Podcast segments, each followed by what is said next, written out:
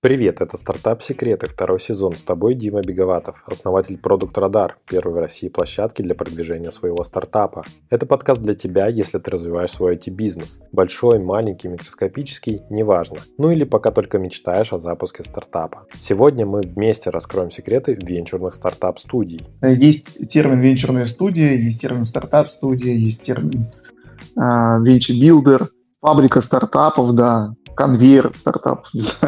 По мне это все одно и то же. А все, что для меня там индикатор того, что это имеет отношение к, к той теме, которой я лично занимаюсь, это то, что, как я уже до этого говорил, э, у тебя есть какой-то портфель стартап, да, то есть он не один, и ты глубоко операционно и стратегически там, принимаешь решения в развитии с каждого из продуктов, то можешь сказать, что ты строишь вот эту венчурную студию или стартап-студию. Соответственно, там у студии или у тебя лично э, довольно значительная доля компании принадлежит именно тебе. В гостях у меня Михаил Эрман, управляющий партнер венчур-билдера SKL VC. Мы познакомились с Мишей еще когда он был директором крутейшего бизнес-инкубатора Высшей школы экономики. Руководил он им лет 6, то есть очень долго, особенно по меркам технологической индустрии, и начинал аж в 2015 году, можно сказать, в доисторические времена стартапов в России. И вот как раз мне и стало любопытно, как он дозрел до того, чтобы управлять стартап-студией, стать ее совладельцем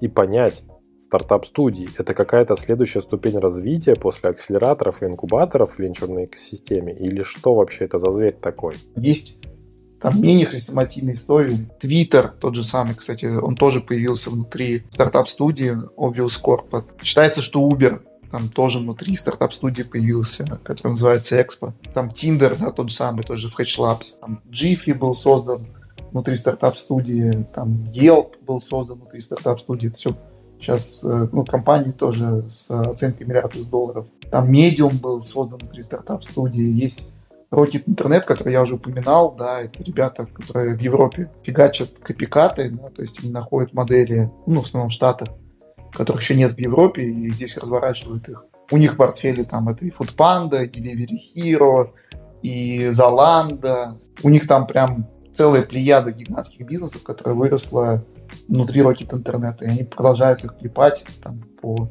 одной и той же своей модели. Мы с Мишей поговорили о том, какие есть внутренние процессы у стартап-студий, как они выбирают идеи и ищут сооснователей проектов, платят ли они им зарплату и как распределяют доли, а также сколько вообще приносит студия своим создателям, ведь это бизнес, а не какая-то благотворительность. Чат GPT мы очень активно используем для своих задач. Там как для внутренних каких-то без процессов а всякие job description сделать или там текст перевести или еще что-то. Заканчиваю более сложными вещами, связанными с суммаризацией данных. У меня есть пару промптов, которые я использую для того, чтобы бизнес-идею какую-то а, оценить или писать. Но у меня реально есть промпт такой, знаешь, я взял какую-то идею, который кажется интересной, я вбиваю пару промптов в чат GPT и получаю на выходе, по сути, такой отчет, где у меня перечислены а, возможные модели монетизации, сколько денег конкуренты, там, не знаю, берут за свои продукты, какой размер рынка, кто там, сколько денег где что поднял. То есть э, сразу собирается, знаешь, такой риф овервью какой-то бизнес-идеи, чтобы можно было, знаешь, как-то более детально в нее погрузиться, понять, что там вообще творится. Список всех тем с тайм-кодами ты найдешь в описании к выпуску. Мои контакты будут там же в описании. Мало ли захочешь прийти гостем подкаст или прислать свой проект в обзор. Я всегда рад новым знакомствам. Слушай до конца и узнаешь все секреты стартап-студий. Привет, Миш, поприветствуй слушателей и коротко расскажи, чем ты занимаешься. Да, Дим, привет. Я управляющий партнер SKLVC. SKLVC – это венчурная студия, я чуть позже расскажу, что это такое. Если говорить в целом про мой бэкграунд, э, я начинал работать разработчиком. Это было почти 20 лет назад. Прошел путь от разработчика до тим лида, потом до технического директора, директора по IT. В 2011 году меня занесло в стартапы. Я сделал свой первый стартап, который назывался Эдвайфи. И вот с тех пор, с 2011 года, я по уши венчуре в разных ролях, и как инвестор, и как партнер венчурных фондов, и какое-то время провел в корпоративном венчуре. В текущий момент времени я являюсь э, управляющим партнером SKLVC. Угу. Почему решил в итоге на этом остановиться направлении? Ну, слушай, мне на самом деле всегда была интересна больше история, связанная с запуском бизнеса самостоятельно, нежели когда ты являешься там пассивным наблюдателем, ну, либо, может быть, не пассивным, но не таким активным участником процесса, как непосредственно предприниматель. И я эту идею вынашивал супер давно.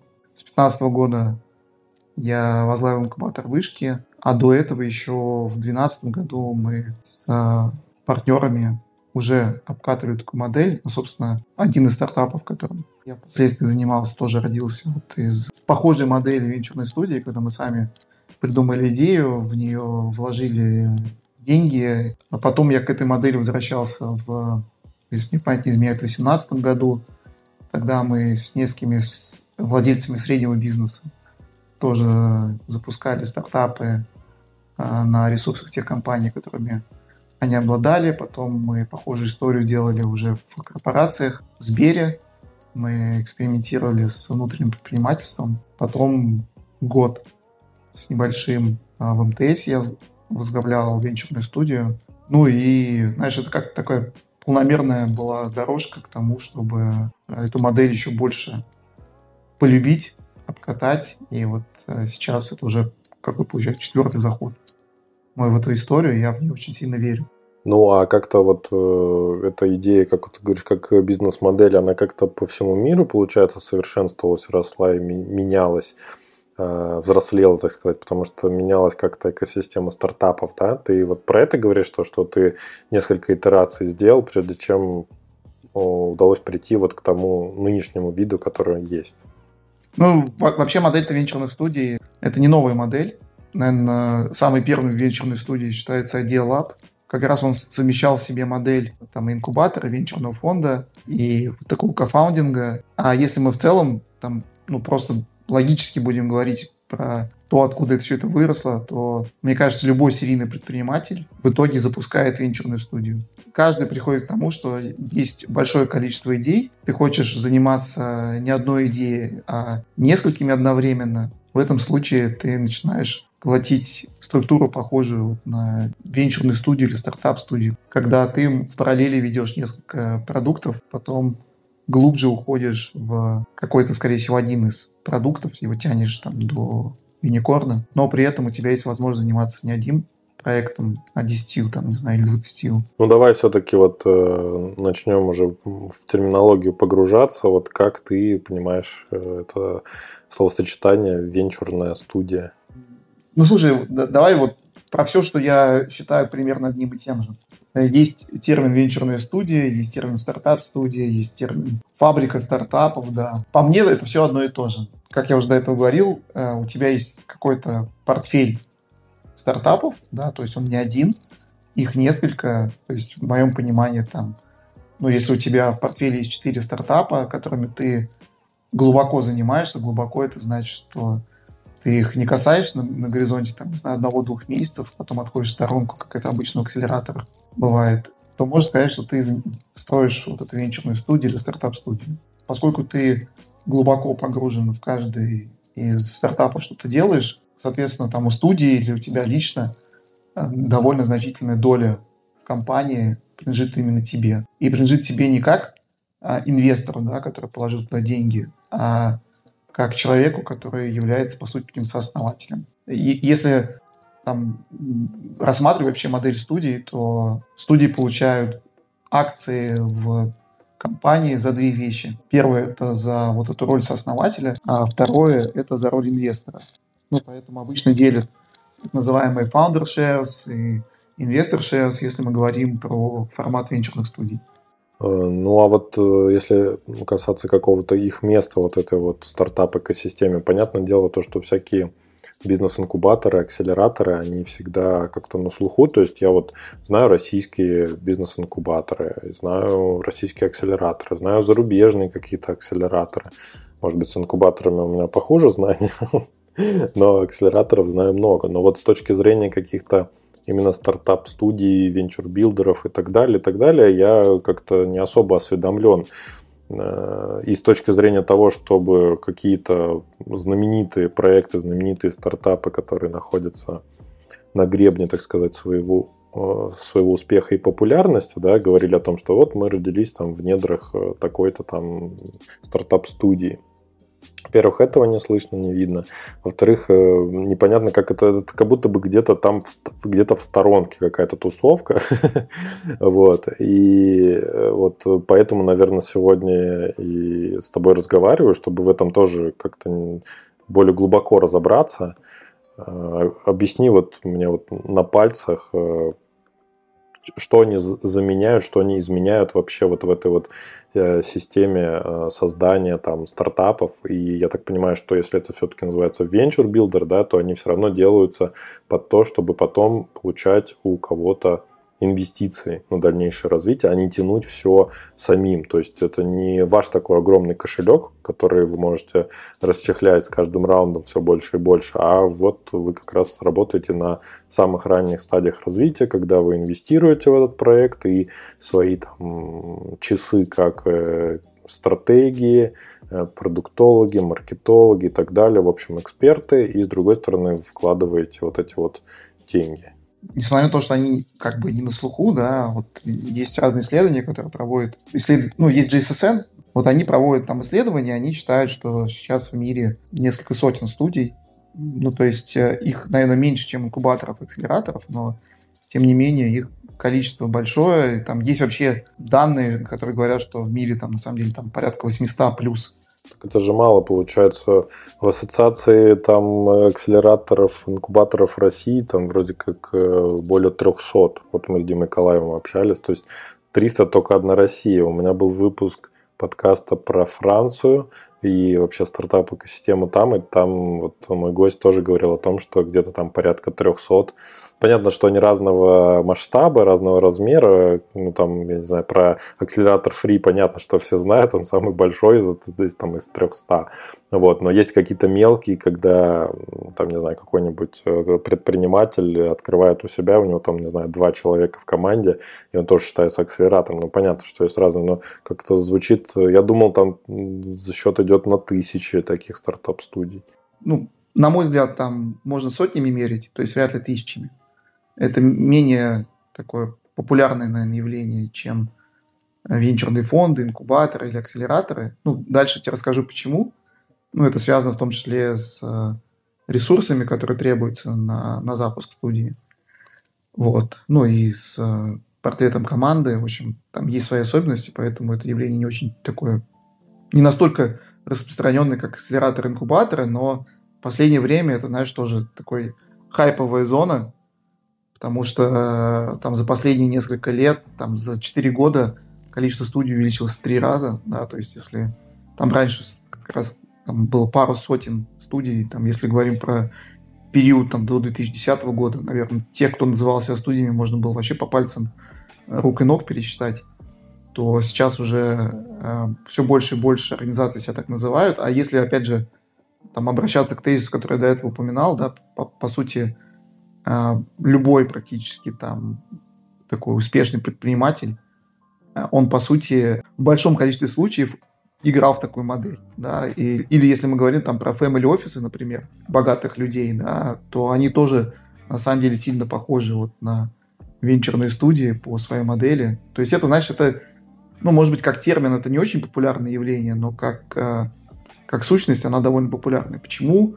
Эм, может, на рынке не так слышно про венчурные студии, как про инкубаторы, акселераторы или там венчурные фонды, потому что на самом деле входящая воронка или потребность там, входящей воронки людей в такие студии или там стартапов в такие студии, она ну, потребность намного ниже, чем во все остальные типы организаций. Да? То есть если там акселератор или инкубатор активно к тебе привлекают стартапы, то стартап-студии обычно не так активно в этом участвуют, потому что большая часть из них начинает со стадии идеи. Ну, у них нет, по сути, оффера какого-то для стартапов, и поэтому, наверное, о них не так сильно слышно. Хей, hey, если вдруг ты не в курсе, на сайте подкаста «Стартап Секреты» есть подборка выпусков про инвестиции и стартапы. Заходи на startupsecrets.ru и слушай все эпизоды по теме. Ссылка в описании к выпуску. Да, еще что, то, что касается там, места стартап-студии в экосистеме. То есть, э, ну, я бы посмотрел различия между там студией и другими организациями, которые на рынке присутствуют. Там я бы начал, наверное, с акселераторов, по сути. Модели чем-то похожи, то есть и студия вкладывает деньги, акселератор вкладывает деньги, студия консалтит стартапы, и акселератор там как-то тоже помогает стартапам с э, развитием, но обычно студия кладет денег намного больше, чем акселератор, то есть в десятки раз больше. А, и вовлечение в каждый из продуктов тоже оно намного выше, нежели в акселераторе. То есть, э, ну, также обычно в акселераторах, да, стартапы проводят там несколько месяцев, а в студии же обычно период бывает там несколько лет. Да, то есть э, степень вовлеченности намного выше, нежели э, у акселераторов. А, ну и, соответственно, поэтому в студиях обычно подход такой более бутиковый, то есть там может быть несколько десятков стартапов всего э, год. А обычно даже это штуки, там несколько штук. В акселераторах это могут быть десятки, сотни. Э, я знаю акселераторы, у которых тысяча стартапов, в, ну, и суммарно всех бэчей почитать в год. Ну, то есть это более такая точная, более ресурсоемкое, что ли, а, вложение капитала. Вот. По сравнению с фондами, хоть и все фонды пичат, что они smart money, на самом деле они больше дают деньги там, и помогают, наверное, привлечь следующий раунд, чтобы получить нужные себе мультипликаторы, при этом в операционку и в какие-то проблемы стартапов они особо не погружаются, а, ну, за редким исключением. А по сравнению с инкубаторами, ну, эта модель тоже связана с equity, в отличие от инкубаторов, которые обычно построены на другой модели, там, ну, на фи каком-то, либо вообще, ну, ну, обычно это нон-профит, в общем, история. Ну и при этом тоже вовлеченность больше, хотя тоже количество, наверное, стартапов, которые в студии в инкубаторе могут присутствовать одновременно, оно примерно, наверное, похоже. Ну, то есть это тоже речь там о единицах, десятках. Ну и с точки зрения стадии это тоже похожая история, потому что что в инкубаторе, что в студии обычно работа с стартапом идется от нулевой стадии. Там еще до идеи начинается работа какая-то. То есть э, идея появляется обычно внутри самой студии, ну, стартапа. Вот. И поэтому, знаешь, я, я бы сказал, что прям супер базово, наверное, э, венчурная студия это такой микс инкубатора венчурного фонда и в какой-то момент времени даже акселератора. То есть это такая гибридная некая модель, а, которая отличительна тем, что она довольно много ресурсов а, кладет в каждый из стартапов, долгое время проводит с каждым из стартапов прям, ну, то есть речь идет там о годах, а может быть и вообще о всем времени жизни стартапа, да, и при этом ну, речь идет о не потоковом таком производстве, когда у тебя там десятки или сотни стартапов выходит в год, а о более бутиковом, когда несколько э, штук э, является ну, выхлопом таких студий. Ну, это, кстати, к твоему предыдущему вопросу, да, относительно того, что, может быть, не так слыш- слышны какие-то истории успеха, связанные с стартапами, которые родились внутри студий. Слушай, ну все равно остается вот такой вот вопрос. Э, это появилось, ну, как вот такое явление, да, как действительно бизнес-модель. И ты правильно говоришь, то, что, наверное, каждый серийный предприниматель, по сути, он обладает какой-то даже частью команды, которая постоянно с ним работает над разными проектами, продуктами ты даже иногда, вот я тоже могу сказать, потому что за моими плечами там несколько проектов технологических, которые я делал, и часто происходило так, что некоторые люди переходили, перетаскивались из одного проекта в другой. И, ну, там, я видел много раз, что э, у других ребят там переезжали чуть ли не там 80% команды от старого проекта, например, который был, допустим, успешно продан. А потом уже начинали развивать что-то новое с собой, ну, вот, в, в новом э, амплуа с новой концепцией. Э, но мне, честно говоря, не особо понятна вот э, результативность таких э, студий. То есть, э, да, есть, ну там есть уже устоявшаяся модель фондов, есть модели инкубаторов. Они чем-то своим измеряют вот эту вот свой успех, свою ценность. Там, например, если говорить про какие-то фонды, которые на совсем ранней стадии инвестируют, они говорят, вот мы проинвестировали вот столько-то, столько-то компаний, мы чем больше инвестируем, по сути, тем больше мы шансы увеличиваем свои на успех и э, как бы расширяем, диверсифицируем свой вот этот вот портфель стартапов, но при этом у нас есть какая-то аналитика жесткая на входе. А, с другой стороны, там инкубаторы, они вообще по большей части какая-то некоммерческая история, которая помогает всем, давайте растите, чтобы в целом, например, там в стране было больше ну, стартапов. Вот. Но тут это чисто коммерческая история, и она, по идее, должна измеряться вот какими-то классными результатами стартапов, которые действительно выстрелили после э, нахождения в этой стартап-студии, развития. Но вот, опять же говорю, я про такие результаты не знаю. То есть, если эта бизнес-модель существует, значит, она кому-то выгодна. Но вот есть ли какое-то подтверждение вот этой вот выгоды реальной? Конечно, есть, да. По поводу каких-то успешных кейсов. Может быть, там, ну, юникорнов, конечно, не так, наверное, много, как э, из акселераторов. Тоже потом расскажу, может быть, про модельку, или сейчас расскажу. В общем, смотри, э, если смотреть на стартап-студии, их можно с точки зрения вот целеполагания наверное, разделить на несколько видов. Да. Первый вид – это типа есть какая-то команда, и она хочет в конечном итоге построить там одну, но супер большую компанию с оценкой миллиард плюс долларов. Но это вот та история, которой мы занимаемся. Да? То есть для нас цель это построить юникорн. Вот. И есть большое количество студий, которые я знаю, которые перед собой цель ставят э, быстро выйти. Обычно львиная доля там студий, которых я знаю, их модель строится на том, что они пытаются построить компанию, которая через 2-3 года будет продана за, не знаю, там 20-50 миллионов долларов и делает из этого вот реально такую фабрику, да, которая штампует такого рода компании и делает потоковое производство и продажу таких стартапов там, следующим каким-то игрокам. При этом есть э, другие студии, которые играют в юникорнов, и там, чтобы, знаешь, как-то ближе к телу какие-то примеры приводить, но есть, знаешь, там супер хрестоматийные примеры того, какие стартапы вышли известные стартапы вышли из э, э, венчурных студий или стартап-студий. Обычно приводят пример там э, доллар шейп клаба, да, это вот известная история, когда придумали бизнес-модель, когда тебе бритвы по подписке э, представляют. Вот эта история, которая появилась внутри э, стартап-студии, была продана за миллиард плюс компании Gillette.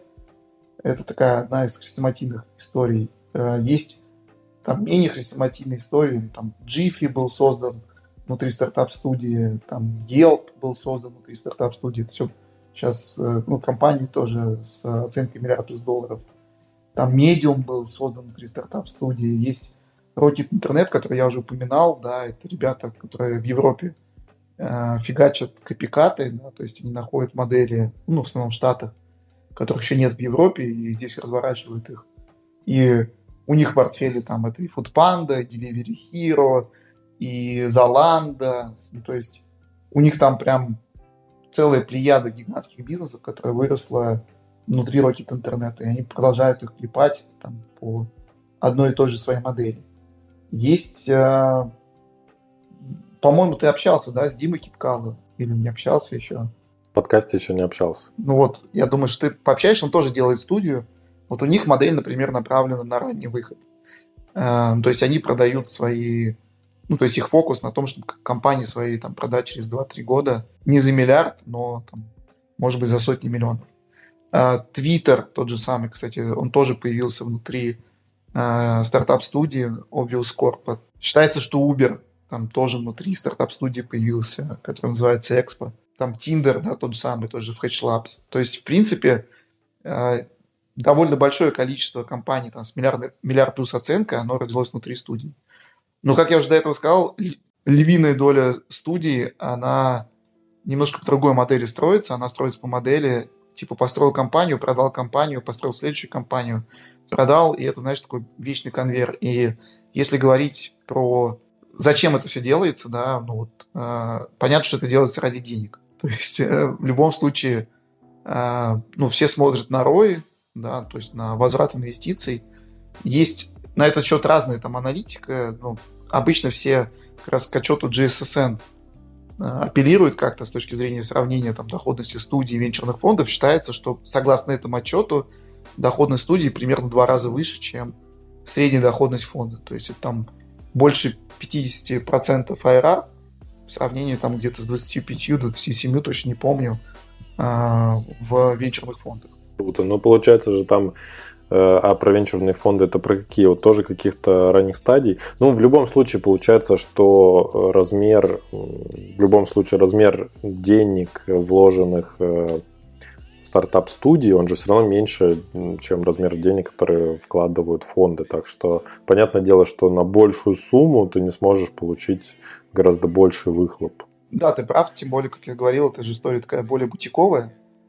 То есть здесь у тебя и вариантов положить денег не так много. То есть, ну, не так много студий в целом принимают деньги, да, то есть, ну, вот там на, на, наша история, например, у нас э, все деньги свои, да, то есть мы никакие частные деньги из нее не привлекали и, ну, и пока не собираемся. И моделька другая, да, но опять же считается, что она дает больший возврат на вложенный доллар, там, и success rate компаний, которые вышли из стартап-студии, тоже выше. Вот. Ну, на этот счет у меня есть там тоже соображение, почему так, почему success rate выше. Ну, и я думаю, что чуть позже тоже про это с тобой поговорим. А почему не сейчас? Ну, давай сейчас. Давай, по, по поводу success rate, да. В общем, в чем, в чем фишка студий? Да, почему эта вообще модель имеет шансы на то, чтобы существовать на рынке там, и быть хоть как-то успешной? Дело в том, что у тебя команда студии является кофаундером, да.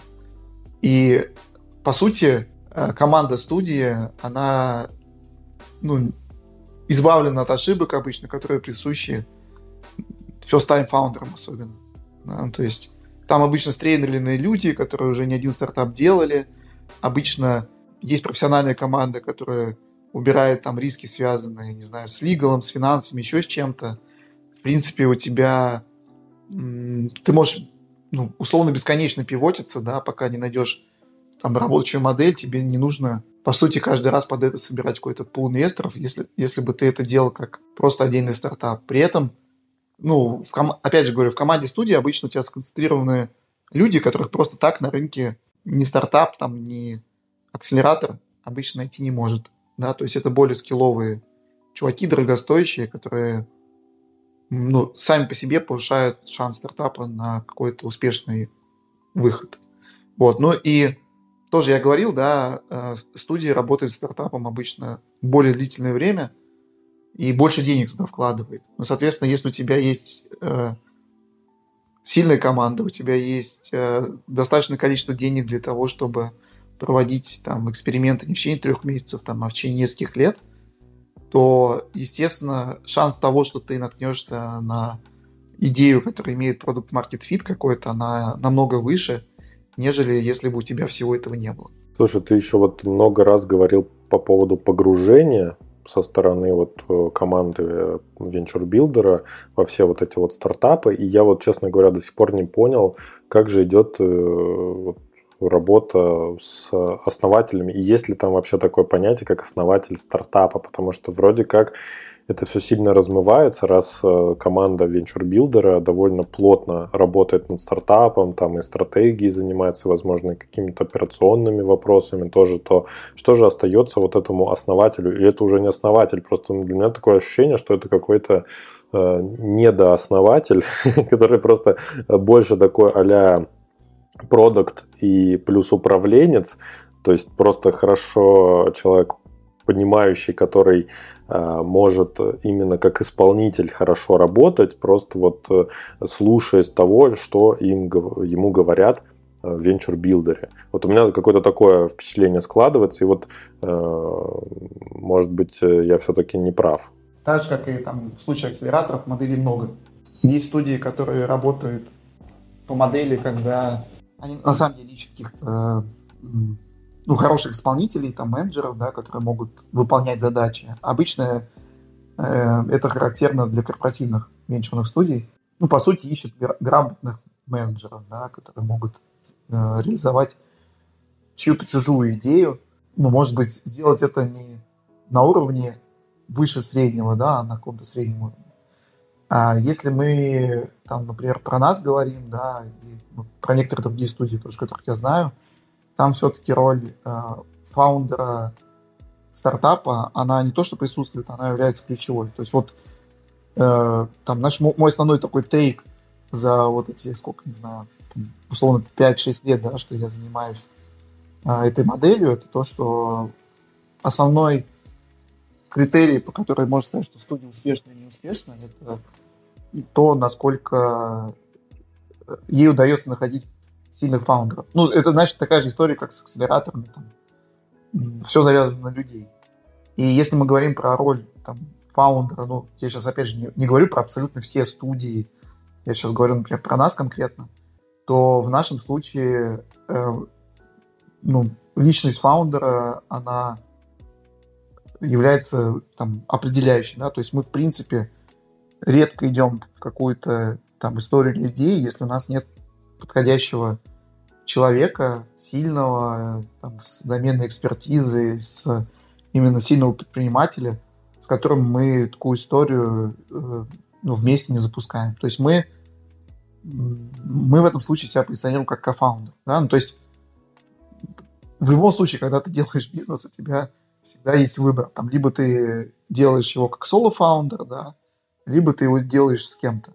Вот э, соло-фаундеры, они в Африке соло-фаундеры, здесь э, ну, понятно, что, наверное, модель э, студии это тоже не та модель, которая им будет нравиться, потому что они привыкли там 100% решений принимать самостоятельно и ни на кого там не опираться, но как мы знаем, вся статистика венчурных фондов показывает, что соло-фаундеры не так успешны с точки зрения создания юникорнов, как команды, где там два или три фаундера.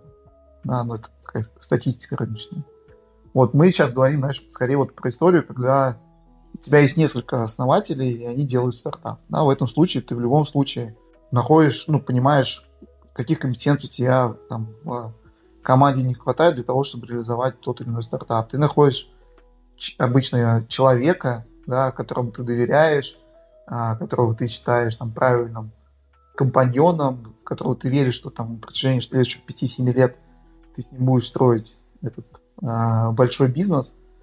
А, но вот в нашем случае получается аналогичная история, только а, вместо вот этого компаньона это не человек, а несколько человек, какая-то конкретная команда нашей студии а, со всеми своими там плюсами и минусами. Если мы говорим про там, например, наш какой-то вижен, нашу стратегию, к чему мы идем, мы идем к тому, чтобы в конечном итоге построить там юникорн или декакорн, да, то есть компанию с оценкой миллиард плюс, и нам достаточно, чтобы такая компания была одна, да, и мы готовы э, найти тот самый там бриллиант, э, перебирая много всякой шелухи и того, что является хорошим бизнесом, но на единорога никак не тянет, для того, чтобы найти там одну единственную компанию, на которой мы потом все вместе наляжем, сфокусируем все свои ресурсы на ней и будем ее дальше тянуть до, до юникорна. Да, это понял. Слушай, ну вот аналогия с э,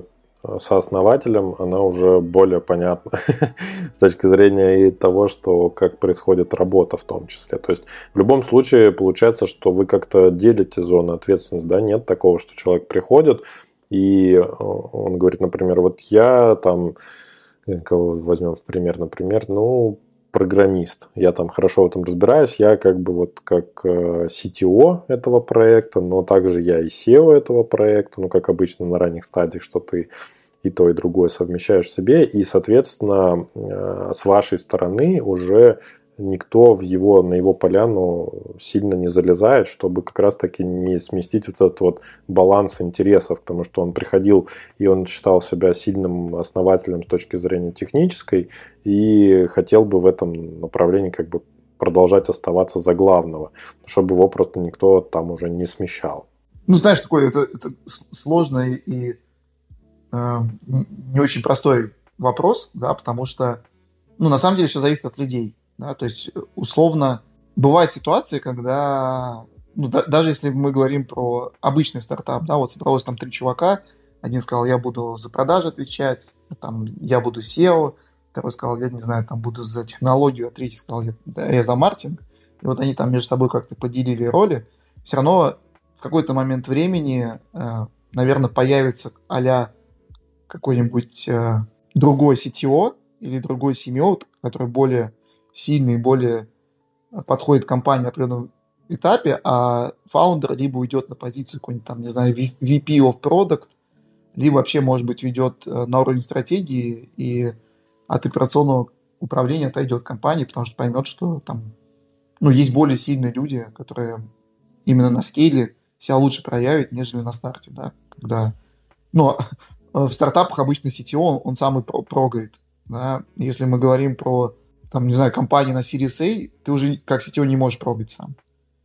То есть ты должен выстроить процесс, в котором будет куча людей прогать. Да, и обычно это разные компетенции, разные склады характера и прочее. То есть в этом плане, знаешь, э, у нас нет какого-то такого видения, что вот чувак пришел, сказал, я CTO, и он всю жизнь и будет, и через 7 лет он тоже будет CTO.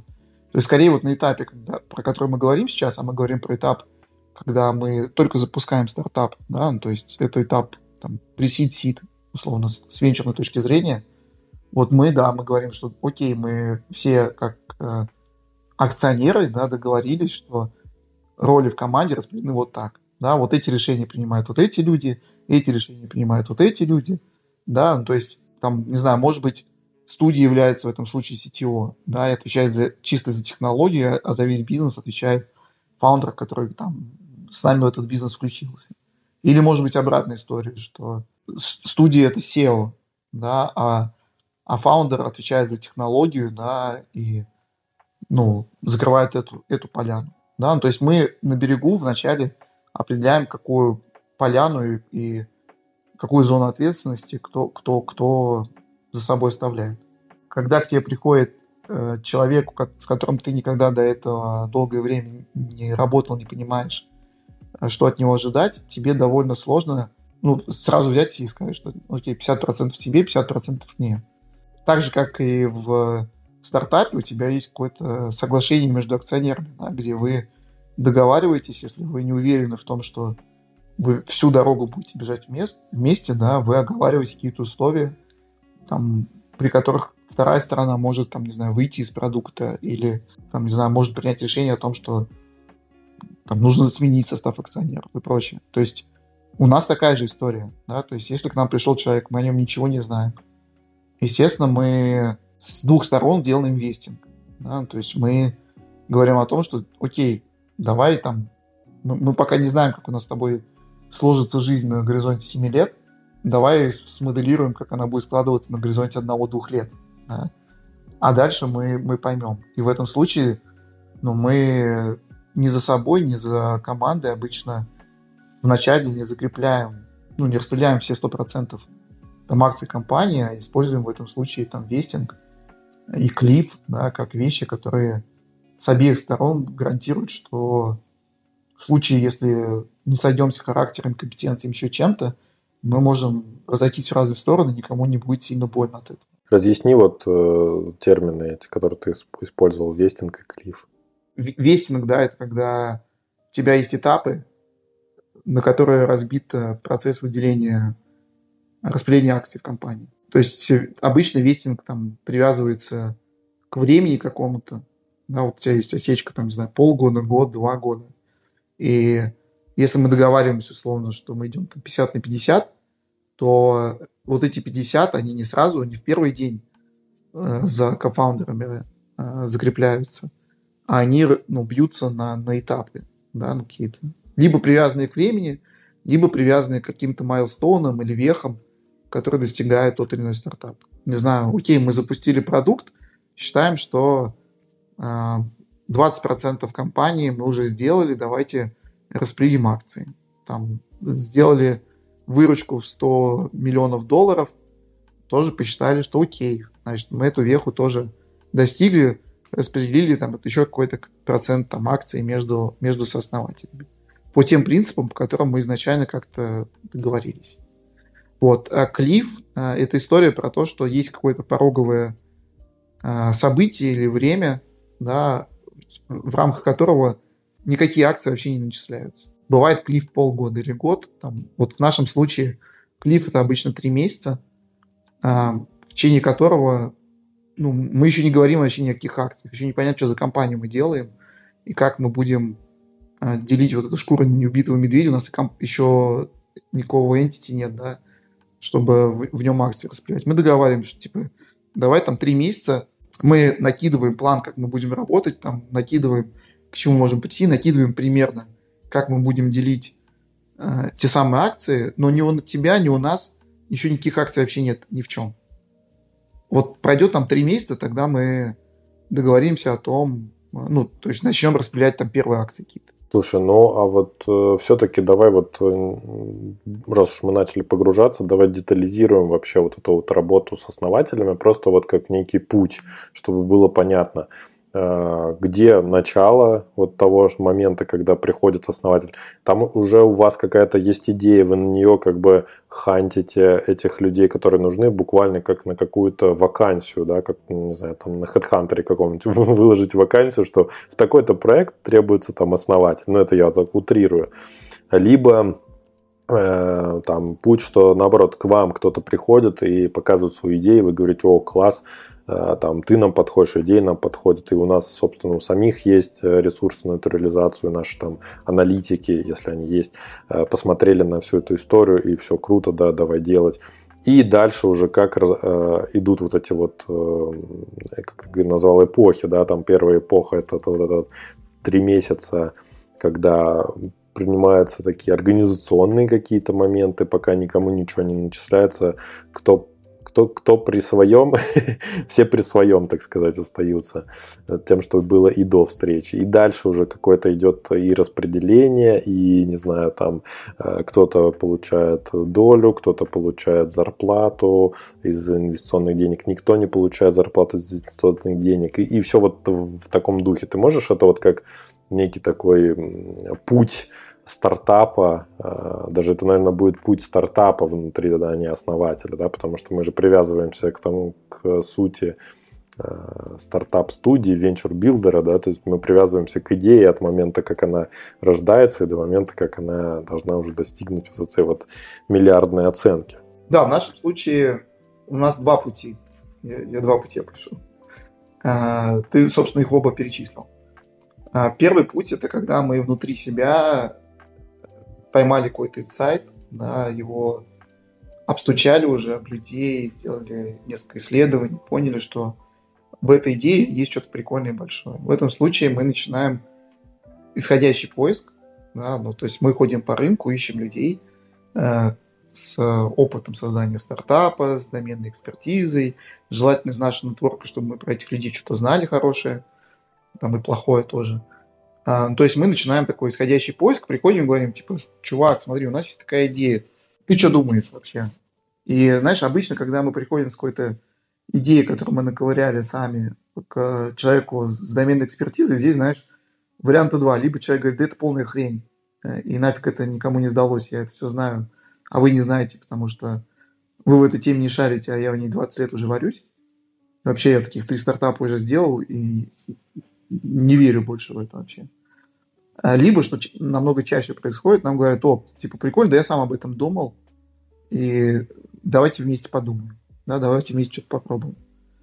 Это вот наш один путь, и в этом случае мы там выносили как-то внутри идеи, у нас есть свои аналитики, да, мы э, там, даже я лично сам обычно пошел, там, пообщался с людьми, попробовал а, попродавать эту идею а, другим людям, получил какой-то фидбэк, что, в принципе, это прикольная штука – и дальше мы начинаем целенаправленно поиск людей, которые смогут с нами стать кофаундерами в этой истории. То есть от нас исходящий здесь запрос а, – это первый путь, и в нашем случае на текущий момент времени он а, наиболее часто встречаемый. А, а второй путь, когда к нам реально кто-то приходит с идеей, в этом случае, ну, обычно, ну, у нас есть ограниченное количество направлений, да, в которые мы верим.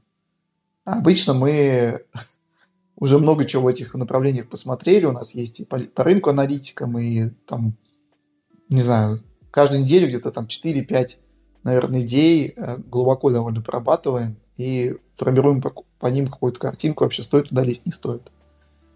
И в этом случае у нас уже есть обычно о чем с этим человеком поговорить, позадавать какие-то вопросы, понять, почему либо наше предыдущее исследование а, показало, ну, то есть, знаешь, мы до этого, например, ресерчили, такие, не, не верим в эту тему, и мы обычно скажем человеку, ну, а почему ты в нее веришь? Да, если мы поймем, что проблема была в том, что мы недовольно, ну, довольно поверхностно там понимали предметной области, в ней недостаточно разобрались и упустили что-то важное там, то окей, мы можем хлопнуть по рукам и побежать э, вместе с этим сооснователем что-то вместе делать. Да? Либо бывает история, что ну, мы эту тему копнули, мы в нее не верим, человек нам никаких новых там э, данных о рынке не раскрыл, и, может быть, рынок понимает меньше, чем даже мы, в этом случае мы в эту историю не побежали. Да? Но если мы э, побежали, что в первом случае, да, когда я говорил про происходящий поиск, что во втором – по сути, дальше идет, знаешь, такая модель квази-венчурного рынка. То есть у нас есть, по сути, внутренний раунд инвестиций. То есть мы начинаем с того, что а, там первый месяц обычно вынашиваем как-то эту идею, и на выходе делаем такой pitch-дек, да, и определенное количество там документов, которые с этим pitch-деком связаны, ну, типа там прогнозные модели экономики, еще каких-то вещей. И дальше, по сути, знаешь, мы внутри Э, челленджем эту идею, там пытаемся, вот, ну, так же, как это происходит, там, не знаю, в венчурных фондах или в акселераторах, мы ее анализируем детально, мы ее краш-тестим, мы пытаемся найти слабые места в этой идее, там, пытаемся понять, за счет чего мы сможем сделать здесь юникорна, почему именно мы, почему такая команда, почему сейчас. Ну, в общем, это все стандартные вопросы венчурные, да, если мы понимаем, что все окей, то мы делаем такой первый раунд инвестиций Э, в внутренний такой стартап.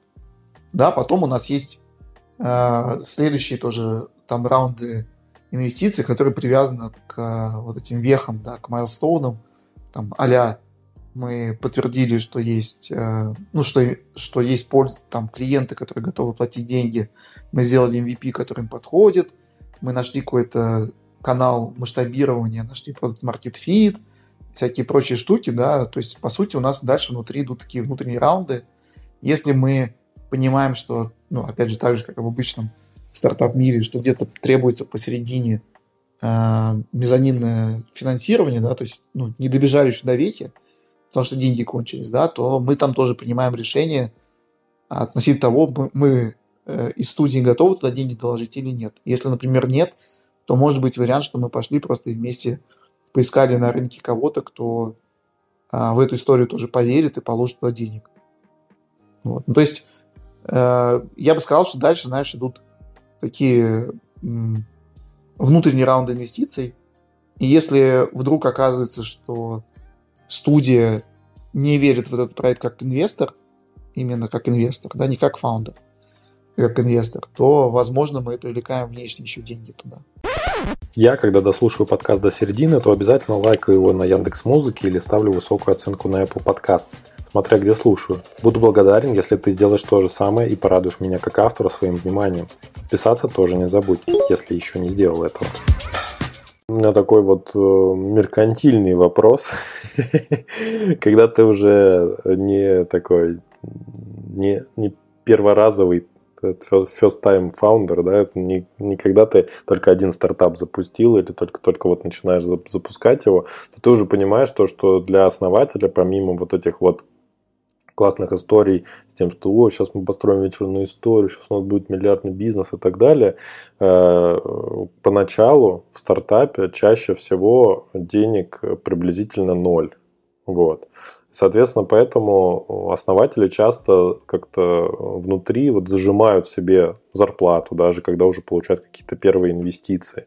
У вас есть какой-то стандартизированный, не знаю, там внутренний подход к тому, что вот э, вы вот эту вот идею какую-то нашли, нашли потом под нее человеку и предлагаете ему конкретные какие-то условия э, по зарплате, которую он получает ежемесячно, или она к чему-то привязана, а она не фиксирована? Скажу, какая история сейчас у нас, да, и к чему мы готовы. Вот так скажем. А, сейчас история такая, что да, мы с самого начала а, всем, кто участвует в стартапе, платим деньги. То есть мы с нулевого дня фондируем всю эту историю, и в нашем случае там основатели тоже получают зарплату. Вот. А, здесь мы на что ориентируемся? Мы обычно ориентируемся на такой, знаешь, э, две штуки. Первое – это там, среднерыночные какие-то, в принципе, размеры компенсаций. А с другой стороны, история, которая позволяет э, основателю ну, как не умереть с голода и закрывать свои какие-то базовые потребности, но при этом и не ну, перебирать, чтобы там основная мотивация, она так же, как и у нас, лежала не, не в зарплате, да, а в upside 'е, который получится. Отвечая на твой вопрос, да, мы всем платим деньги, но при этом мы не сторонники того, чтобы э, фаундер получал, ну, был замотивирован зарплатой, а не upside 'ом, да, а не своей, ну, стоимостью своей доли в стартапе. Вот. А, это вот то, как это сейчас, да. Но, в принципе, мы готовы к тому, что люди, которые к нам придут, скажут, да нам нафиг не сдались вообще деньги вообще, в принципе. Ну, вот эта зарплата, она ни к чему. Я лучше больше доли получу, чем буду вот сейчас э, деньги забирать на зарплату себе. Я вообще сам mm-hmm. готов. Ну, то есть можно как-то договориться. Да, я готов вообще сам докладывать сверху вообще денег. То есть мне, ну, инвестиции давайте там, не знаю, 50 на 50 просто сделаем.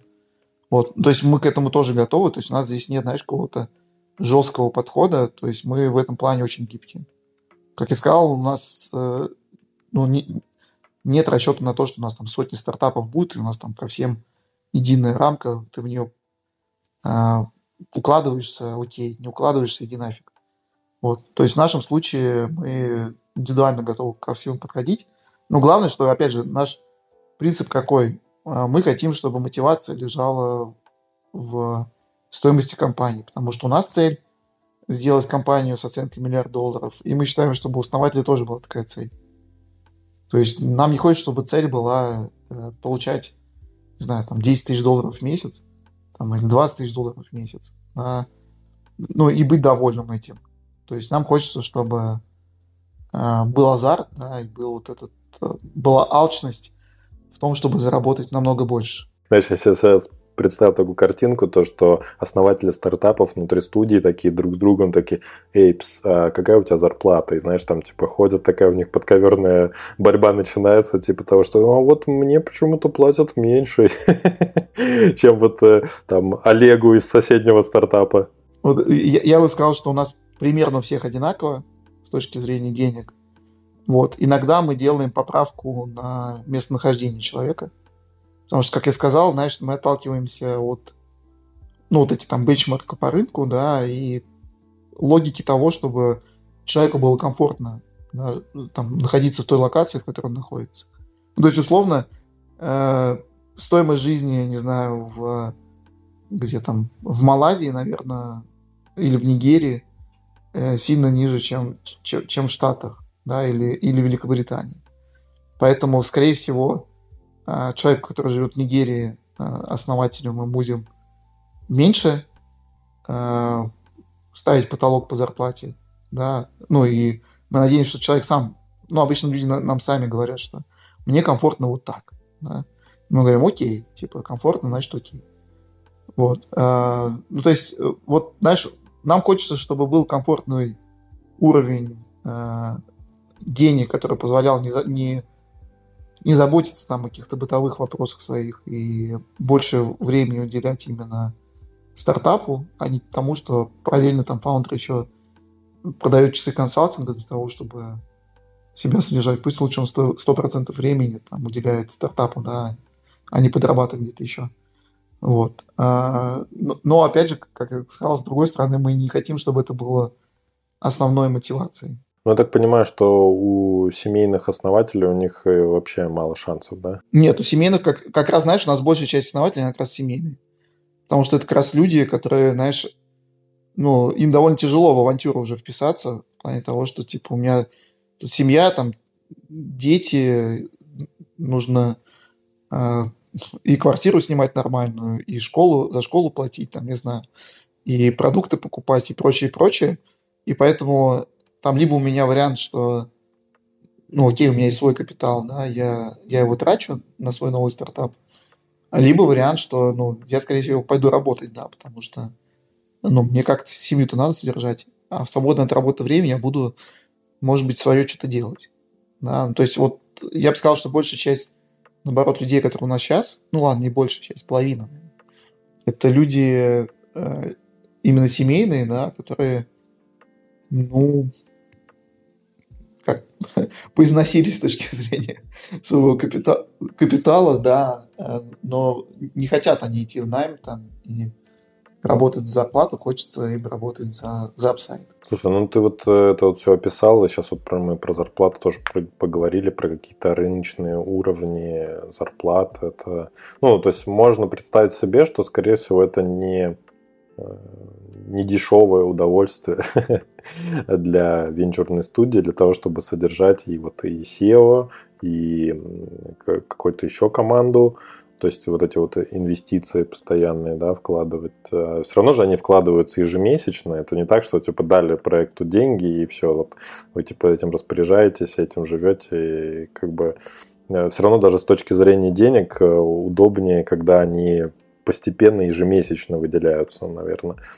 И когда у тебя много проектов, когда у тебя много погружений, когда у тебя есть своя какая-то команда, и вот деньги постоянно каждый месяц кап, кап, кап, кап, капают, капают, их много уходит вот из-за того, что вовлеченность высокая.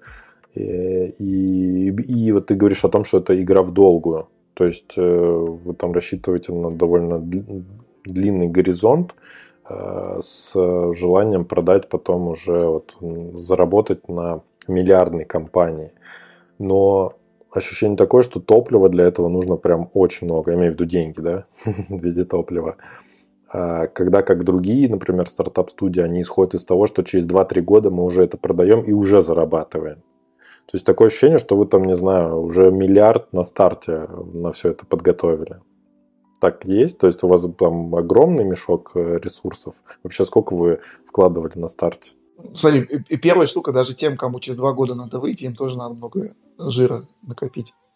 То есть это, это знаешь, не сильно, мне кажется, зависит там, от студии. Но на самом деле, вот опять же, помнишь, я говорил, что студий не очень много. И, и а, как раз, мне кажется, по этой причине. Потому что на самом деле денег нужно намного, ну, как, намного больше, нежели когда ты занимаешь там акселератором или инкубатором или венчурным фондом. Ну, я имею в виду денег на операционку. При этом эти деньги найти довольно сложно, подписать каких-то инвесторов на то, чтобы они поверили, что вот эти какие-то чуваки сейчас возьмут и сделают портфель э, стартапов э, более эффективно, чем они сами это сделают. Э, ну, тоже довольно сложно кого-то убедить. Ну, в общем, э, поэтому, мне кажется, и студий не так много, потому что проблема капитала лоцировать там. И, как я уже до этого говорил, да, обычно э, студии делают серийные предприниматели какие-то. Ну, потому что у них уже был выход какой-то. Кэш скопился, и они такие, о, типа, сейчас я этот кэш буду реинвестировать. То есть обычно, знаешь, основное количество денег, которые лежат в студиях, это деньги фаундера самой студии, не кого-то еще. Вот. А, ну и отвечая на твой вопрос, ну да, денег надо много. Мы на вот эти этапы поиска просто бизнес-модели отвели себе 50 э, миллионов долларов – вот, ну, то есть это, на мой взгляд, не маленькая сумма. Потому что, да, мы с первого дня фондируем стартапы. У нас есть оверхед в виде команды, которая занимается, ну, то есть аналитики, HR, э, финансы, legal, эм, там, ну, у нас есть э, там какое-то количество юрлиц, да, которые мы используем для того, чтобы быстренько тестить идеи те или иные. Но на все, все это, там, ну, технологическая инфраструктура тоже, все это требует денег, естественно, да, и а, ну, мы, мы жжем, ну, я бы сказал, нормально жжем. Ну, если студию начинать, я вот разные оценки встречал. Кто-то говорит, что там от двух миллионов долларов должно быть, чтобы студию начать. Наверное, можно и от двух миллионов начать, особенно если ты, ну, если ты сам, короче, фигачишь э, очень много и не пытаешься ну, когда для тебя деньги важнее, чем время, вот так скажем.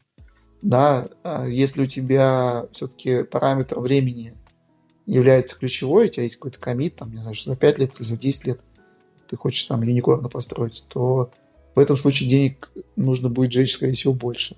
Вот. Ну, то есть, мне кажется, там, если у тебя меньше 5-10 миллионов долларов, наверное, вообще студию бессмысленно начинать делать.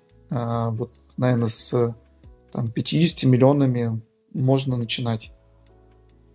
Вот. Э, есть, в принципе, тоже если про российский рынок говорить, э, про примеры какие-то, ну вот есть э, Digital Horizon, да, ну они сейчас ушли из России. Вот это тоже была венчурная студия с B2B фокусом. Ну вот можете почитать, сколько денег у них было, да, сколько они аллоцировали.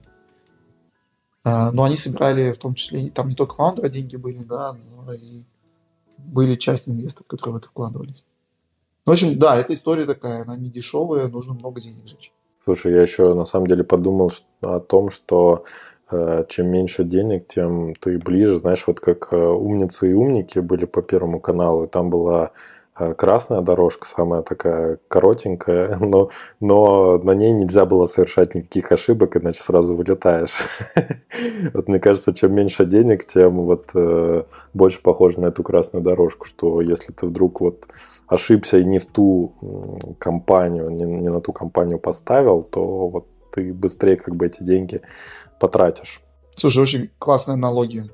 Ну, прям, прям, мне кажется, все так и есть. Вот. Ну, а, опять же, э, да, еще, знаешь, есть такой момент. Если мы говорим про vc да, они не очень позитивно относятся к компаниям, где студия в каптейбле сидит, особенно на ранних этапах. Ну, потому что они считают, что слишком много equity фаундера отдали кому-то, и все вот это, да.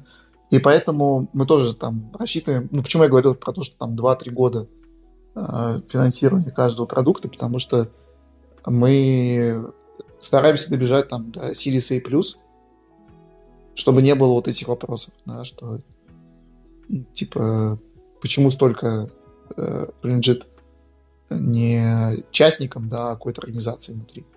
Потому что обычно все равно ты, когда там, до Series A добежишь, у тебя уже будет багаж каких-то инвесторов, у тебя примерно столько же капиталиями и будет занято. Если вот так вот обобщить, мы уже так и про работу тоже начали говорить, про работу этих венчурных студий, про их заработок. А, ну, получается, что вы же дохода никакого не получаете сейчас, да? То есть вы сейчас только тратите. Не, у нас есть выручка э, от стартапов, которые мы уже запустили. Но, естественно, она пока, но она пока не, ну, маленькая, то есть burn, конечно, не покрывает. Но она как-то реинвестируется, да, в проекты обратно сразу же. Да, да, да, да. А есть э, вот что-то, что ты вот сам отмечаешь, ты уже долго этим занимаешься, и говоришь уже, у тебя там не первая итерация работы с этой бизнес-моделью. Вот э, что, по-твоему, самое сложное в работе венчур-билдера? Найти людей. Ну, мне кажется, в любой, в любой истории, связанной с стартапами, человеческий капитал самое главное. Вот здесь такая же история, найти людей, э, которые, ну, вот фаундеров прежде всего, да. То есть понятно, что, что найти хорошего разработчика в команду – это задача понятная, мы ее там быстро решаем. Найти э, сильного фаундера, с кем нам будет по пути, с кем мы сойдемся ментально э, и идейно, еще как-то, вот это самая сложная задача. И как же вы их ищете, как вы решаете эту проблему? У меня на самом деле вот сейчас в голове возникла мысль о том, что э, тоже вот этот вот проект Product Radar, который я запустил, это площадка для продвижения стартапов и там аналог Product Hunt в России. В каком-то смысле это вот для вас варианты и возможность найти основателей стартапов э, в разных абсолютно направлениях. Э, может быть, вы тоже пользуетесь какими-то такими площадками, например, тот же самый Product Hunt или какие-то другие места изучать. Может быть, в LinkedIn больше таких э, ребят находите? Это, знаешь, это целый процесс, короче, так скажу. Поскольку это, как я сказал, основная проблема, да, и на нее весь, весь успех начинания завязан, то, естественно, у нас здесь много чего делается. В общем, ну, давай прям по очереди перечислю, что мы делаем. А первое, естественно, мы мониторим свой нетворк. Да, ну, то есть первое, кому я пошел, когда мы начали все это делать, как э, потенциальным кофаундером, это мои друзья, знакомые, с кем мы уже делали какие-то бизнесы, кто был у меня в инкубаторе, например, да, вышки, или там еще в Астроне, когда я делал инкубатор. Вот ко всем этим людям я ходил, интересовался, чем они сейчас занимаются, и чекал то, ну, можем ли мы с ними что-то новое замутить. Это самое первое, да, то есть вот э, самые эффективные и больше всего сейчас людей, которые у нас в команде присутствуют, это люди, которые пришли через наш нетворк. Ну, либо наш нетворк там, либо нетворк наших сотрудников, да? там и нашей команды текущей. Вот. А вторая история. Мы мониторим постоянно инфополе на предмет того, а что там происходит с фаундером. Ну, например, вчера была новость, э, что э, Кеша Скирневский, да, он вышел из Казбуки, продал свой стартап Яндексу. Вот. Для нас это сигнал тоже сразу. О, опа, типа, э, кто-то вышел из бизнеса, сейчас думает, наверное, чем заняться еще. Вот. Мы обычно к таким людям приходим и говорим, привет, привет, как дела? Давай пообщаемся, что ты хочешь там дальше делать. Вот. Ну, то есть это мониторинг инфополя, э, поиск там людей, которые по каким-то причинам из своего бизнеса вышли. Ну, либо позитивно вышли, продав его, либо не очень позитивно тем, что стартап развалился по каким-то причинам. Да? А третий источник – это платформы для мэтчинга с фаундерами, ну, например, в IC матчмейкинг. Да, это, на мой взгляд, самая офигенная площадка с точки зрения поиска кофаундеров каких-то. А, третье, четвертое, я уже не знаю, сбился еще такая история. Это, да, это мониторинг там LinkedIn. Мы, а, у нас есть аналитики, и они составляют список там стартапов, которые делают что-то интересное в тех отраслях, которые нам интересны. И мы часто идем просто по этому списку, по людям, с ними знакомимся, общаемся, и часто оказывается, что они сейчас для себя тоже что-то ищут новенькое. А еще одна история, мы том числе мониторим Product Hunt, а, поэтому твоя площадка тоже кажется интересной для того, чтобы там мониторить что-то интересное. А, и еще одна история – это входящая воронка. У нас на сайте есть формочка, куда любой может написать. И мы какое-то время назад, это было, по-моему, в июле, а, мы делали такую серию анонсов того, что мы ищем кофаундеров, приходите. Ну, оттуда мы тоже достаем какое-то количество людей. Не всегда это, ну, точнее, как как и э, в любом другом, э, в любой другой венчурной истории, входящая воронка, она самая, самая низкоконверсионная с точки зрения результата. Но, тем не менее, там тоже удается найти что-то интересное. Вот мы сейчас с одними ребятами, которые к нам пришли э, сайт нашего, просто как за, оформили заявку. Вот сейчас мы с ними в стадии переговоров относительно того, чтобы с ними запустить стартапчик. Слушай, ну звучит действительно как очень такая большая и сложная работа. И сразу мне пришла мысль о том, чтобы спросить, а какие вы инструменты вообще используете для того, чтобы этим всем управлять? У вас есть какая-то своя специализированная CRM-система, которая подгружает там, мониторит, например, какие-то ключевые слова в новостях о том, что там э, такой-то стартап продан, например, там э, выделяет э, э, имя, фамилию этого основателя, записывает сразу задачу кому-то из вашей команды с ним связаться, потом э, весь диалог ведется там вот в этой CRM-системе, и вы дальше как-то человека проводите по своим этапам внутренней воронки, или такого у вас ничего нет, а вы используете просто какие-то уже существующие э, системы для управления всем этим потоком основателей? Ты сейчас сказала, мне прям так захотелось такую систему получить. Но нет. А, у нас заявки и пайплайн мы ведем в ClickUp 'е. А, ну, это такой Project Management System или Task Management. Ну, это такой монстр, короче, типа Asana что-то. Куда у нас, в принципе, падают э, все заявки, мы их там ведем. Но при этом, как всегда, есть большое количество всяких Google доков, где мы тоже что-то там анализируем, находим, ведем там пайплайны, которые ну, пока мы еще не положили в процессы, потому что не очень понимаем, работает это, не работает, поэтому пока не понимаем, мы это ведем в подручных каких-то инструментах, ну вот в чем попало. А, по поводу каких-то систем мониторинга у нас есть команда аналитиков, которая отслеживает всякие разные сигналы на рынке, отслеживает сделки, а, мониторит, не знаю, там топ-чарты всяких приложений, еще что-то Product Hunt тот же самый отслеживает. Делают они это какими-то своими инструментами, я, честно, даже не погружался, не знаю, ручками это делают или у них какие-то скрипты там написаны, которые это выдергивают. Честно, не знаю, но знаю, что они нам регулярно отгружают а, аналитику, да, из которой мы что-то там интересное видим. А, лично я э, тоже читаю новости, и если вижу какую-то интересную, а, либо там, опять же, какой-то сигнал, да, я его там дальше кому-то перекидываю. Бывает. Ну, там, кто-то вышел из бизнеса, я такой, о, типа, давайте свяжемся. Там, либо я сам связываюсь, либо кто-то из нашей команды тоже это дело подхватывает, идет общаться. Вот. Ну, то есть какой-то, знаешь, супер замороченной системы у нас нет. Есть какая-то автоматизация, которая позволяет нам те процессы, которые устоялись, устаканились и работают, э, их делать более эффективными, но какого-то специализированного инструмента я даже не думаю, что на рынке что-то такое есть, честно к нам кто-то приходит постоянно, знаешь, с этими с продуктами, типа мониторить свой пайплайн, выстраивать свой пайплайн. Э, грешен, я сам такое делал в 2013 году, 2014. Э, но я, честно, не думаю, что это хороший...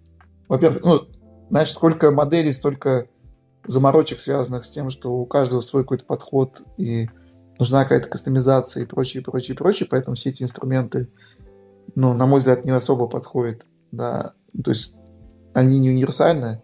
Ну, проще даже самому иногда что-то либо запилить, либо собрать на no-code 'е, да, то, что будет лучше работать, чем все это дело. Ну и в целом, там, если у вас есть идея, что вы сейчас будете делать стартап, который будет автоматизировать пайплайн венчурных фондов или еще что-то такое, ну, я бы рекомендовал этим не заниматься. Там столько, столько было сломано копий и там денег нет, и рынка нет. Ну, в общем, не верю в эту историю, поэтому не верю в то, что даже нужно самостоятельно пилить какой-то такой инструмент сложный.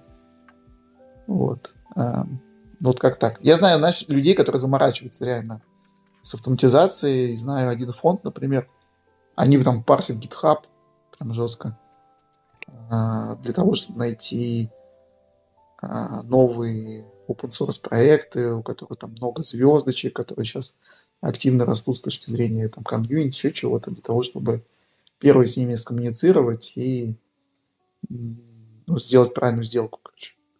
Вот, но, не знаю, пока нам кажется это все излиш... излишним, но это дело не играем. Кстати говоря, вот а вы какие-то нейросети используете в своей работе? Уже что-то подключили? Но я имею в виду не в плане того, что быстренько создать сайт, э, хотя и это тоже, но вот именно в своих основных каких-то бизнес-процессах э, внутренних, как студия. Ну, мы вообще, в принципе, у нас фокус на email, поэтому мы активно используем email у себя. Эм, не знаю, ну, начиная от того, что у нас есть свой конструктор лендингов, вот, им тоже можно попользоваться. Page называется. Э, но это так, это мелочи. Но в целом мы... Ну, чат GPT мы очень активно используем для своих задач. Там как для внутренних каких-то без процессов а всякие job description сделать или там текст перевести или еще что-то. И заканчиваю более сложными вещами, связанными с суммаризацией данных. У меня есть э, пару э, промптов, которые я использую для того, чтобы бизнес-идею какую-то э, оценить или писать. О, а поделишься? Ну, это же, видишь, это же ноу-хау. А, ну вот это да, представляешь, уже теперь в бизнесах есть свои какие-то промты, которые являются как бы интеллектуальной собственностью и повышают капитализацию компании. Да, я, я на самом деле довольно долго подбирал а, там промптики, да. Теперь, ну, у меня реально есть промпт такой, знаешь, а, я взял какую-то идею, да, который кажется интересно, я вбиваю пару промптов в чат GPT и получаю на выходе, по сути, такой отчет, где у меня перечислены там и а, возможные модели монетизации, и а, то, как, сколько денег конкуренты, там, не знаю, берут за свои продукты, какой размер рынка, кто там, сколько денег где что поднял. Ну, то есть э, сразу собирается, знаешь, такой э, бриф, овервью какой-то бизнес-идеи, чтобы можно было знаешь, как-то более детально в нее погрузиться, понять, что там вообще творится. Угу, то есть джуниор аналитики э, все идут уже э, пичьек в этот момент. Знаешь, там вопрос, конечно, с актуальностью данных, да, потому что все мы знаем, что GPT, ну, сейчас они обновили до января, по-моему, 23 года. Вот до этого 21 год только был. Вот. Ну, то есть актуальность данных, она имеет значение. Э, пока у нас, ну, у нас команда аналитиков большая, да, то есть у нас 6 э, человек там сейчас. Но мы же с командой аналитиков тоже э, думаем, думаем и руки чешутся сделать э, свой сервис, который будет, ну, ты вбиваешь там любую идею, да, и она тебе расписывает э, какие-то вещи, они, ну, там, собирает конкурентов всех, собирает их инфу, там, с SimilarWeb, не знаю, с Sensor Tower, с Crunchbase, еще откуда-то, да, сразу расписывает там какие-то моменты, слабые места, сильные места в бизнес-идеях. В принципе, есть сейчас там 3-4 сервиса, которыми я тоже пользуюсь, которые уже ребята сделали. Вот знаешь, что меня останавливает всегда от того, чтобы самим пилить, потому что я понимаю, что у нас все равно фокус в другом. Хоть это и один из ключевых наших бизнес-процессов, да, но кажется, что основное это у нас все-таки искать, искать фаундеров. Это основной бизнес-процесс. Вот, поэтому вот каждый раз, если я по рукам бью, что нет, типа, это же не юникорн, из этого бизнес больше не вырастить, поэтому не будем пока это пилить. Будем ждать, пока кто-нибудь запилит. Вот, ну, либо пользоваться тем, что на рынке есть.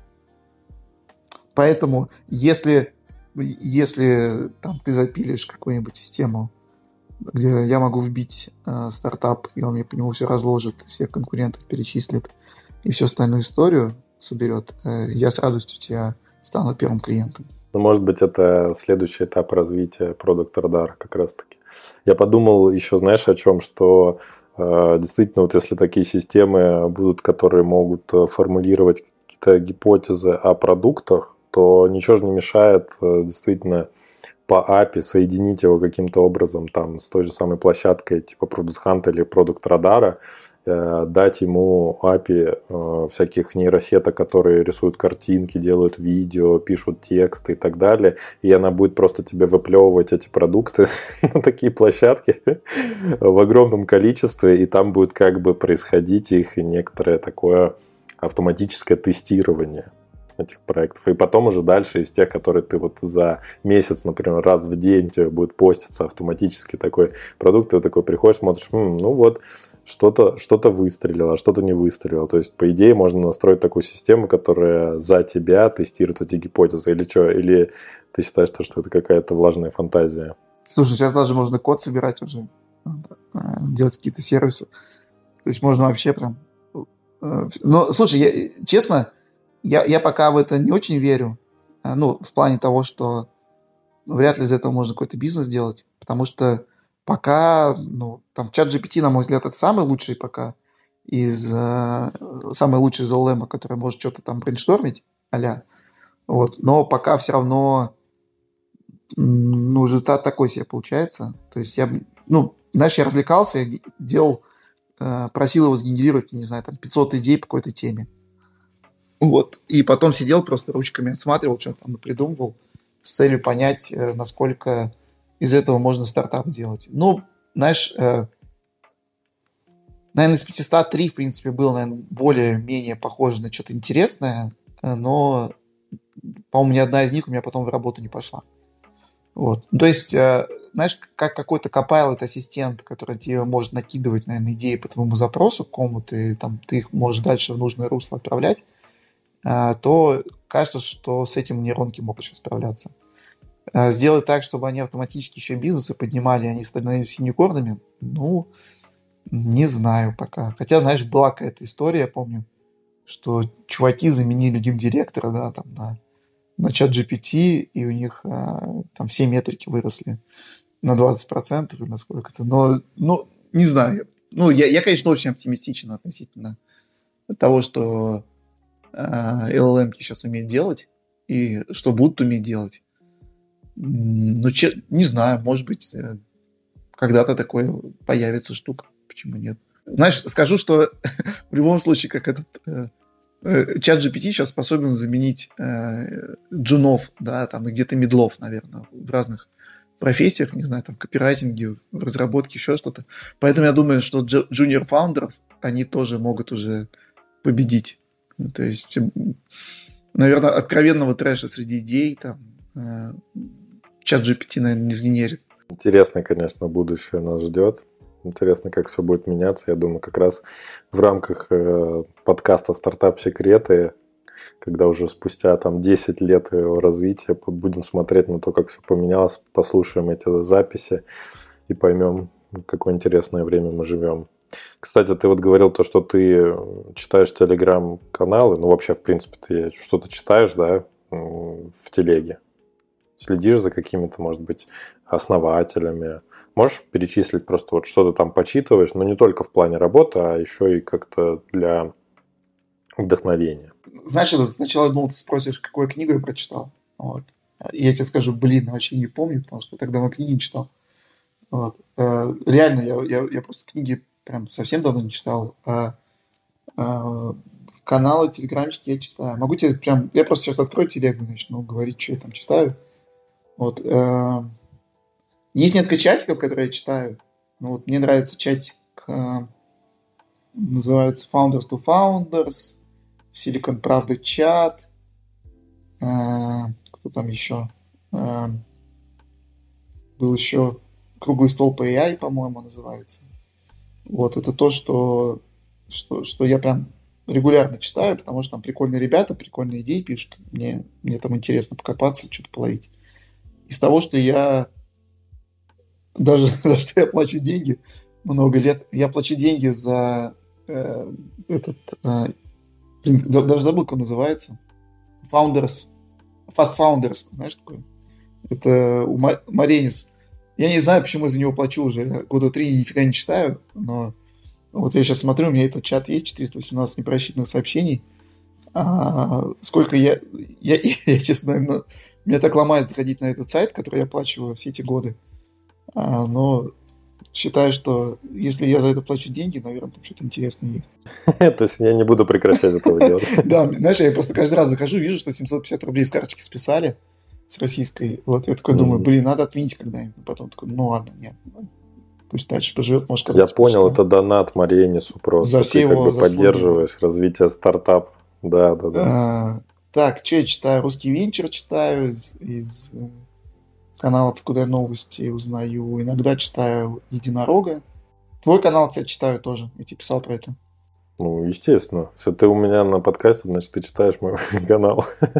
И есть, знаешь, всякие локальные чатики. А, ну я читаю еще AI несколько каналов, там включаю то, что Саша Горный пишет, э, Илья Мартын пишет. Есть еще иностранные всякие каналчики, которые я почитываю. Ну, значит, э, в общем, я скажу, что я читаю, наверное, где-то 3-4 таких новостных канала про э, идеи какие-то, ну, про стартапы точнее, э, и читаю где-то там 6-7 чатиков э, локальных, где си- сидят предприниматели какие-нибудь. Ну, кстати говоря, вот э, я так понимаю, то, что вот по всему, что ты рассказал до этого, то, что вы больше ориентируетесь все-таки на русскоязычных основателей. Ну, пока да, потому что, знаешь, э, не знаю, это вот э, тебе легко с человеком, которого ты культурно не понимаешь, делать бизнес. Ну, мне... Не представляю. Ну, вот я, я тоже, знаешь, не представляю, поэтому все-таки пока мы вот пытаемся с русскоязычными людьми взаимодействовать, даже если они э, давно куда-то уехали уже. Вот нам пока с ними проще, да, то есть ну, у нас хоть что-то есть э, общее, да. Мы пробуем сейчас тоже, ну, пробовали до этого Э, делать с ребятами не русскоязычные. Ну, пока не очень хороший был результат, но, может быть, э, как э, пройдет какое-то время, мы сами в другой среде посуществуем какое-то количество времени и так перепылимся, что начнем что-то еще с кем-то мутить из нескольких русскоязычных. Но пока, пока вот первые, да, там, фаундеры, которые, с которыми мы что-то делаем, они все русскоязычные ну, нам, нам, говорю, как-то, знаешь, это проще с точки зрения и коммуникации, и понимания культурных кодов каких-то, и вот этого всего. Потому, но э, я говорил, что у нас на сайте формочка есть. У нас очень много приходит туда заявок из Нигерии, например, там, или из Кении, или из Бангладеша, или из Индии. То есть прям много-много, причем читаю идеи, в принципе, идеи неплохие, там смотрю профили людей, которые это написали, тоже прикольные ребята, кажется. Но вот пока у нас, знаешь, как-то с ними не складывается такого, что мы такие, о, ну, давайте, типа, попробуем бизнес сделать. Не, очень, ну, тяжело понять людей очень. Как они вас вообще находят? Вы что-то там размещаете какие-то анонсы ну, в этих странах? Блог. Э, мы в LinkedIn что-то публикуем периодически. В общем, есть там статьи выходят э, в там Sifted у нас была статья, в TechCrunch сейчас вот мы, надеюсь, опубликуемся. Ну, то есть выходят какие-то периодические э, статейки от нас, вот, поэтому, наверное, они нас находят. Не знаю, может быть, мы в каких-то поисковиках уже засветились. Один раз там парень из Канады написал, говорит, мне вот посоветовали в нашем VC, типа, ну, я встретил какому-то VC, они сказали к, к вам прийти. Я посмотрел VC, я даже не знаю, кто это такие, первый раз их слышу. Ни одного человека оттуда не узнал. Слушай, ну интересно, то есть виральный как бы расходится. Ну да, наверное, это потому, что еще и мало принципе, таких venture builder ов, как ты, возвращаясь к э, самому началу нашего разговора, наверное, не так-то их много, и поэтому люди очень сильно радуются, когда находят очередной классный venture builder. Э, Миш, давай, наверное, уже подытоживать наш разговор. Очень о многом сегодня поговорили. Э, и самый главный вопрос, который я задаю каждому гостю, потому что название стартап-секреты, да, какой главный секрет успеха стартапа? Вот ответь как человек, который видел, не знаю, огромное количество стартапов. Я думаю, к тебе там э, час обращалась, когда ты был директором э, э, бизнес-инкубатора высшей школы экономики, обращалась, наверное, по 5-6 новых стартапов только в личку. Сколько ты их там просматривал э, от своих аналитиков, я вообще представить не могу. Сейчас до сих пор теми тоже стартапами занимаешься. И ну, как бы кажется, что ты прям вот познал весь этот дзен, тем более то, что сейчас уже в, в стартап-студии работаешь и управляешь ей, по сути, то, наверное, ты знаешь тот самый секрет успеха стартапа. Вот расскажи его. Знаешь, этот есть у Наутилус Пом... Песня такая. Э, Прогулки по воде называется. Ну, там э, библейский сюжет, да. Там же тоже выдает, там апостол Андрей, он задает э, вопрос, в чем секрет. Вот. И там Иисус ответил, никакого секрета здесь нет. Да? Там видишь кре- там крест на горе, ну, на горе возвышается крест, бла-бла, вот, плюсик на нем. Ну, вот, слушай, мне кажется, это вот все про это. То есть, во-первых, ну, как бы никакого секрета нет, да, то есть, если бы кто-то знал э, волшебный секрет, как сделать э, стартап на миллиард, то этих стартапов бы как грибов было, все бы создавали, что шлепали. А вот, э, то есть, мне кажется, первое, нет никакого секрета э, тайного. Вторая штука, э, есть то, что помогает, да. Ну, первое, это личности фаундеров – то есть 100% личности фаундеров. Вот, упрямые люди, которые идут до конца, да, там, не боятся ошибок и, и всего такого, вот они обычно достигают какого-то результата. Вот они на своем кресте уже повисели.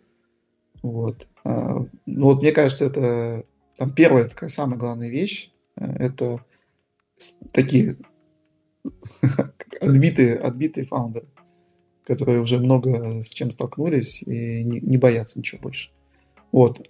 И есть и две штуки, которые явно там в помощь. Э, это первая история связана с тем, что ну, если венчурный бизнес делать, да, то надо понимать э, тренды и всякие хайповые темы, которые летят, потому что в них намного легче поднять денег.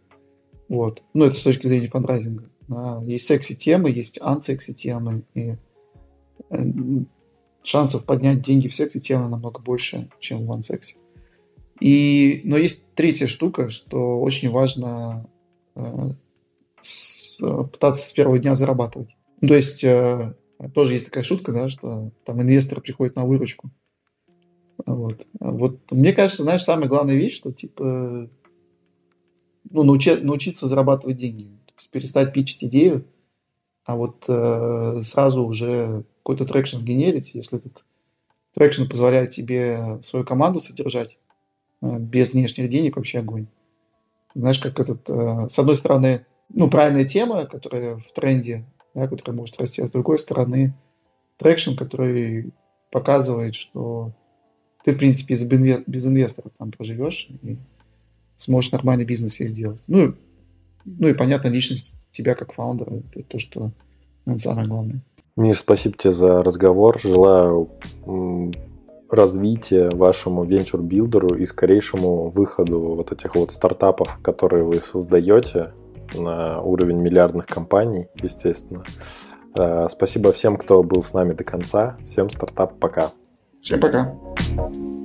Спасибо, что дослушали до конца. Если вам понравился выпуск, лайкните его и поделитесь с друзьями или коллегами. Это будет лучшей наградой для автора, и новые эпизоды стартап-секретов не заставят себя ждать.